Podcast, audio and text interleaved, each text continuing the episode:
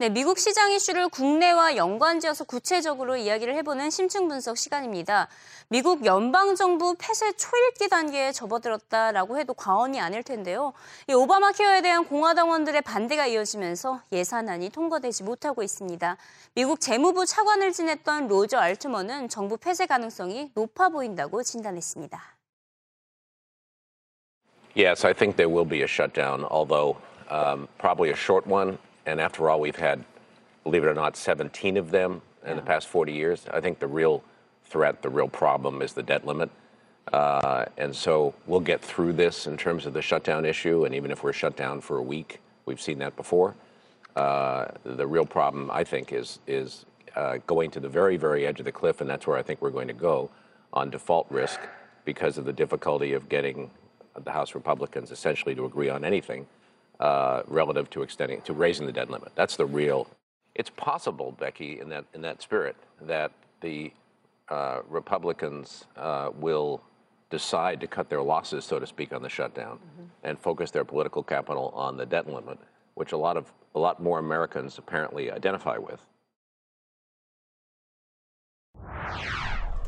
네, 정부 폐쇄가 될 것이다. 일시적이라도 일주일 동안만이라도 될 것이다. 이 같은 의견을 들어보셨습니다. 자, 우리 시장 전문가는 어떻게 생각하고 있는지 NH농협증권의 김종수 연구위원님 모셔봤습니다. 안녕하세요. 네, 안녕하세요. 네, 정부 폐쇄가 될 것이다라는 이 같은 의견도 있지만 아니다. 막판의 합의를 볼 것이다. 이런 의견도 네. 있거든요. 어떻게 어느 쪽에 더 치중을 두고 계십니까? 글쎄요, 둘다 가능성이 있다 봐야 될 것 같아요. 음. 사실 이건 정치적인 협상인 부분이라 상당히 예측하기가 어렵습니다. 어, 앞서 이제 소개된 것처럼 지난 76년 이후에 총 17번의 정부 폐쇄가 있었는데요. 음. 사실 1996년 이후로는 단 한 건도 없었습니다. 음. 물론 이제 지난 한 2년 전이죠. 그 어, 미국 신용등 강등 그 2011년도에 강등 이야기가 나오면서 여러 가지 또 그 예산안 문제 때문에 정부 폐쇄 이야기도 있었고 하지만은 사실 실제 폐쇄되지는 않았습니다. 음. 이제 극적인 합의를 했죠. 그래서 그러다 보니까 일단은 어 아마 합의하지 않겠냐 이런 좀 희망 섞인 의견도 있고요. 음. 근데 설사 폐쇄가 들어가더라도 과거에도 실질적으로 그렇게 오랜 시간 동안 정부가 셧다운 되지 않았기 때문에 큰 문제는 없지 않겠냐 약간 좀 그런 기대를 갖고 있는 것 같습니다. 근데 사실 이 문제가 어떻게 흘러갈지는 사실 예단하기 어렵거든요. 정적인 그만큼 이 어떤 그 불확실성이 상당히 크다라고 볼 수가 있습니다. 다만 우리가 이제 그 과거에 어 2012년도에 봤을 때 그때도 어, 회계년도 2013년도 예산안 협의할 때도 보시면 아시겠지만 사실 제때 통과한 적이 없었습니다. 네. 어, 원래 이제 회계년도 2013년도 예산안은 보통 2012년 2월 달에 발의가 돼서 음. 이걸 보통 이제 그해 년도 회계년도 10월이 시작 이전에 끝내야 되는데 이때도 음. 사실 결국 합의를 못해서 임시 지출법으로 근근히 좀 연명을 했었거든요. 이제 그런 전례가 있었기 때문에 이번에도 어, 폐쇄까지는 안 가고 그런 극단 상황 안 가고 음. 어, 대략 임시지주법 합의라든가 이런 쪽으로 좀 넘어가지 않겠냐 이런 좀 기대가 있는 것 같습니다. 그래서 좀 그런 쪽에 기대를 좀 걸어볼 수 있지 않을까 생각을 하고요. 또 하나 다른 점은 어, 과거에는 어떤 미국 경제 회복이라든가 그다음에 재정 여건이 그렇게 너, 어, 좋지 못했습니다. 근데 이번은 아시죠? 미국 경제 어쨌든 간에 계속해서 좀 꾸준한 성장을 보여주고 있고 재정 여건도 과거보다 훨씬 나아졌거든요. 그래서 그만큼 어떤 어, 경제적이라든가 어떤 이 금융시장에 미친 영향은 좀 제한되지 않겠냐 음. 이런 좀 기대가 있는 것 같습니다. 아무래도 이제 정부 폐쇄라는 것은 예산안을 둘러싸고 문제고 예. 부채 상한선 문제가 또 있잖아요. 그렇죠. 이렇게 된다면 또 디폴트 될 가능성도 있는데 예.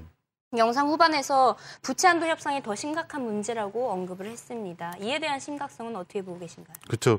말씀하신 것처럼 이 정부 폐쇄는 어, 예산안이 어, 합의가 안 됨에 따라서 법률에 따라서 정부가 자동으로 셧다운되는 폐쇄가 되는 상태입니다. 네.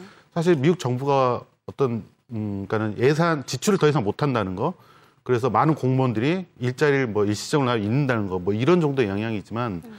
이 부채 한도에 따른 어떤 리스크는 뭐냐면은 아시겠지만 미국은 이제 법률에 따라서 그 부, 예산을 늘릴 때마다 부채를 그 가축이 늘리는 그런 그 법을 해놨는데 만약에 부채 한도를 확대를 더 이상 확대를 안 하면은 부채 상한에가 걸렸을 때는 더 이상 부, 국채를 발행 못 하게 됩니다. 음. 그러면은 아시죠? 미국 그 많은 국채들이 이제 만기 상환돼서 돌아올 건데 참 발행을 못 해준다는 거죠. 그럼 결국 미국 국채가 기술적으로나마 디폴트 난다는 의미가 됩니다. 국가가 신용 부도 사태 이른다는 거죠. 물론 이제 실질적으로 미국 정부가 이 어, 부채 한도를 못 늘려서 미국 어, 정부가 디폴트에 난 적은 없습니다. 그만큼 이 부분은 심각한 상황일 수 있기 때문에 계속해서 어, 어려운 상황이더라도 어쨌든 정치권 협상을 해서 한을 늘려와줬거든요. 실질적으로 어, 이 재정 절벽 관련돼서 어, 민주당과 공화당이 한창 그 협상을 치열하게 할 때도 2011년 9월 달이나 2012년 1월 달에도 부채 한도는 또 연장을 시켜줬거든요. 그래서 이제 이런 점을 놓고 봤을 때는 실제로 예산 합의라든가 어떤 뭐 우리가 경험했던 그 시게스트라든가 이런 거에 대한 합의는 사- 사실 잘 안 됐을지라도 그 미국 부채 한도는 어 좀 계속해서 좀 정치적 합의를 이루었기 때문에 현실적으로 미국 경제가 디폴트 날 가능성은 낮다라고 볼 수 있는 게 아니냐 이렇게 보입니다. 네, 현실적으로도 그렇고 뭐 전례도 없었기 때문에 그렇다라는 말씀이신데 반면에 정부 폐쇄는 언급하셨다시피 전례가 있잖아요. 예. 이번에도 만약에 정부 폐쇄가 된다면 공공 부분 지출이 크게 줄어들게 될 텐데 그렇게 된다면 섹터별로 타격이 예상이 됩니다. 어떤 예. 섹터가 가장 큰 충격을 받게 될까요? 어, 일단은 뭐 이- 이론적으로 이제 미국 정부가 예산을 합의를 못해서 지출을 더 이상 못할 경우에는 이제 그 연방 정부가 폐쇄되는데 일단은 뭐 아시겠지만 이제 정부 공공 지출이 더 이상 지출을 못하기 때문에 거기에 관련된 부분들은 모두 올 스톱 된다고 봐야 되겠죠. 네.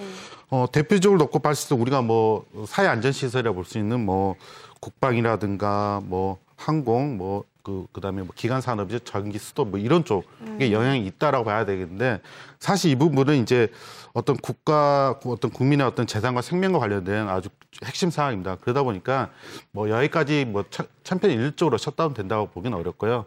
어, 기간 어떤 그 핵심적인 어떤 그 운영 체제는 계속 이어가되 어, 예를 들어서 우리가 이제 그 공공기관이 하는 사업 있지 않습니까? 정부의 어떤 그런 뭐 건설 공사라든가 어, 또 뭐 항공관리사 여권 비자라든가 어, 또 뭐 뭐죠? 뭐 국립공원이나 박물관 이런 공공기관이 대행하는 그런 좀 비핵심적인 업무들은 일단은 수업이 돼야 된다고 봐, 음, 봐도 무방합니다. 그래서 거기에 관련된 민간 관련 고용들은 사실 일시적인 무급 해고가 되는 어, 일시적인 그 해고가 되는 그런 상태라 봐야 되고요. 그 규모가 대략 지금 이야기하기로는 대략 한 80만 명에서 120만 명 이를 거다 이렇게 보고 있습니다. 그래서 어 사실 그렇게 된다면은 그 공무원들이 무급 휴가를 가기 때문에 그 무급 휴가에 따라서 소비 성향이 좀 일시적으로 떨어질 수가 있고요. 또 이 또 무보수로 또 핵심 기관의 기관들이 일을 하긴 하지만은 무보수로 사실 일을 하게 되는 거거든요. 네. 물론 이제 나중에 그 예산안이 결의가 되면 이제 소급종에서 나오긴 하지만은 그 기간 동안은 어, 무, 무보수기 때문에 소비 지출이 또 감소할 수 있습니다.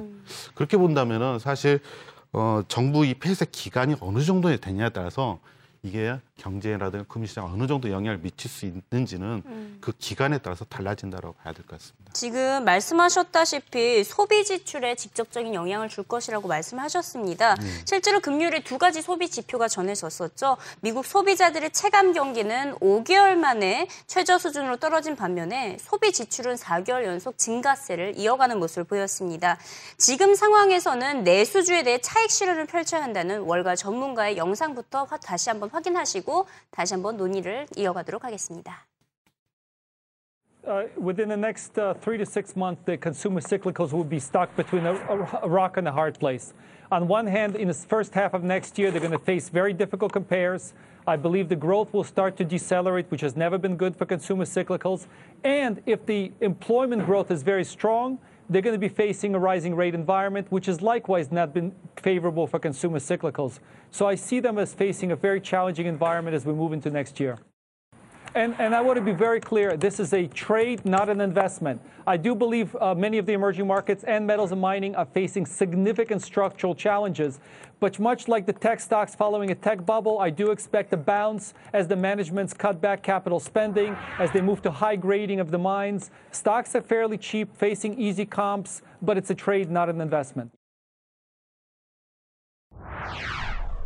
네, 우선 내수주에 대해서 차익 실현을 하라 이 같은 조언을 들어보셨는데 개인적으로 이 영상 내용 짚어보기 전에 저는 네. 두 가지 경제 지표가 다소 애매했거든요. 체가 경기는 떨어졌는데 소비 지출은 늘었다. 이거 네. 어떻게 해석을 해야 되는 것이죠? 예, 두 개, 각 소비 소비 미국 소비에 관련된 지표인데 엇갈린 신호였습니다. 이렇게 보실 필요가 있는데요. 최근에 이제 소비 심리가 한 7월을 정점에서 좀 계속 떨어지고 있거든요.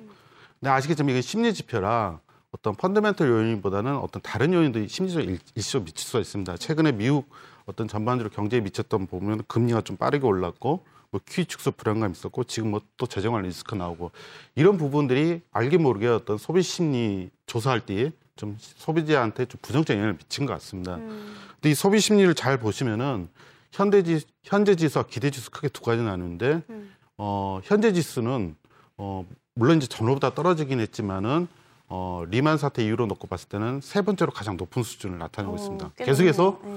어, 현재 지수는 좋다는 거죠. 미래 지수는 이게 계속 한, 어, 포인트로 보면 60, 70에서 계속 이렇게 등락을 보여주고 있거든요.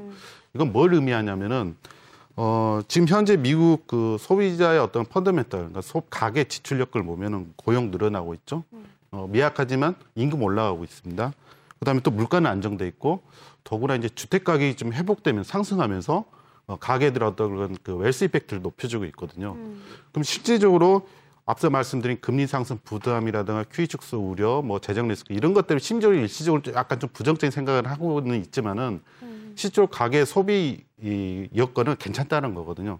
그러다 보니까는 앞서 말씀하신 것처럼 8월 그 개인 소득이라든가 개인 소비 지출 보면은 계속해서 증가세를 나타냈습니다. 그래서 어 단기적으로는 어떤 여러 가지 불안 요인들이 소비 심리 약간은 안 좋은 영향을 미치고 있지만 아직까지는 그게 실질적으로 가계 소비 지출 악화로 나타나지 않고 있다는 의미가 됩니다. 따라서 물론 이제 지금 이제 그 연방 정부 폐쇄라든가 부채 한도 협상 리스크가 분명히 있습니다. 근데 이 어, 리스크가 과거처럼 그렇게 오랜 기간 동안 정부가 폐쇄되지 않거나 그 금융시장에 큰 충격을 주지 않는다면은 어, 결국은 어, 가계 소비 지출은 계속해서 좀 회복될 수 있는 그런 여지가 일단 더 크다라고 볼 수 있을 것 같습니다. 지금 폐쇄 얘기를 또 하셨는데 그렇지 예. 않아도 이제 10월 4일 내 어, 이번 주 말에 그 발표가 됩니다. 고용 보고서가 발표가 되죠. 예. 만약에 폐쇄가 되면 그 지표도 나오지 않게 될 것으로 예상이 되고 있는데 예. 이에 따른 시장 충격과 이 같은 시나리오가 가능한 것인지 어떻게 보고 계십니까?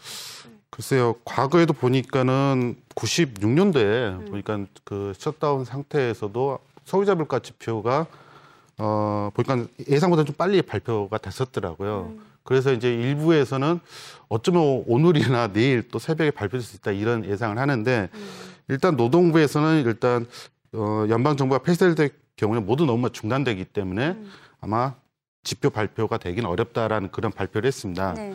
근데 이제 한 가지 주목할 만한 것은 사실 이 그러면서도 그 노동부에서 또한 그 주간 실업 어 수당 청구 건수를 매주 발표하거든요. 근데 이거는 계속 발표한다고 했습니다. 음, 그리고 이제 우리가 민간 부분에서 보통 볼 수 있는 ATP 고용 보고서가 있거든요. 네. 이것도 뭐 예상대로 발표가 될 거고요. 그렇게 보면 사실 어 10월 4일 날 발표 예정돼 있는 비농업 고용 지표가 상당히 시장에는 좀 중요한 영향을 미치긴 하지만은 우리가 대신 그게 발표가 지연되더라도 다른 지표를 통해서 우리가 좀 고용 시장 현황을 확인할 수 있기 때문에 어 발표가 안 됐다고 해서 시장에 뭐 미친 영향 그건 상당히 좀 적지 않겠냐. 오히려 이제 앞서 말씀드린 지표들이 확인이 되는 과정에서 나타나는 변동성에 의해서 시장은 좀 움직이지 않겠냐 이렇게 봐야 될 것 같습니다. 음, 그렇군요. 우선은 지금 이번 달 고용 보고서 시장의 중요한 요소이긴 하지만 다른 예. 지표로 가늠을 해볼 수 있다 이런 말씀이셨습니다. 예. 네, 오늘 말씀 감사드리고요. 조만간, 조만간 또 찾아뵙도록 하겠습니다. 예, 고맙습니다. 감사합니다.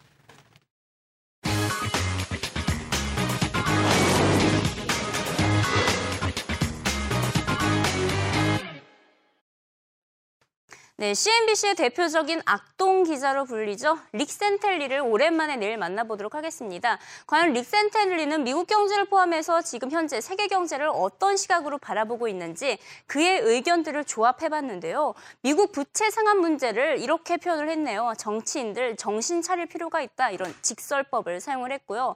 달러와 인덱스 상승세 의아한 현상이라고 진단을 했습니다. 왜 의아한지 그 원인도 살펴보고요. 미국뿐만 아니라 이탈리아 정치 리스크에도 걱정 하나를 모셔보였는데 단기적일 뿐이라고 강조를 했네요. 내일 이 시간에는 우리 악동 기자 릭 센텔리를 만나보는 시간을 마련해 봤습니다. 내일 이 시간에 돌아오겠습니다. 저는 지금까지 이승이었습니다.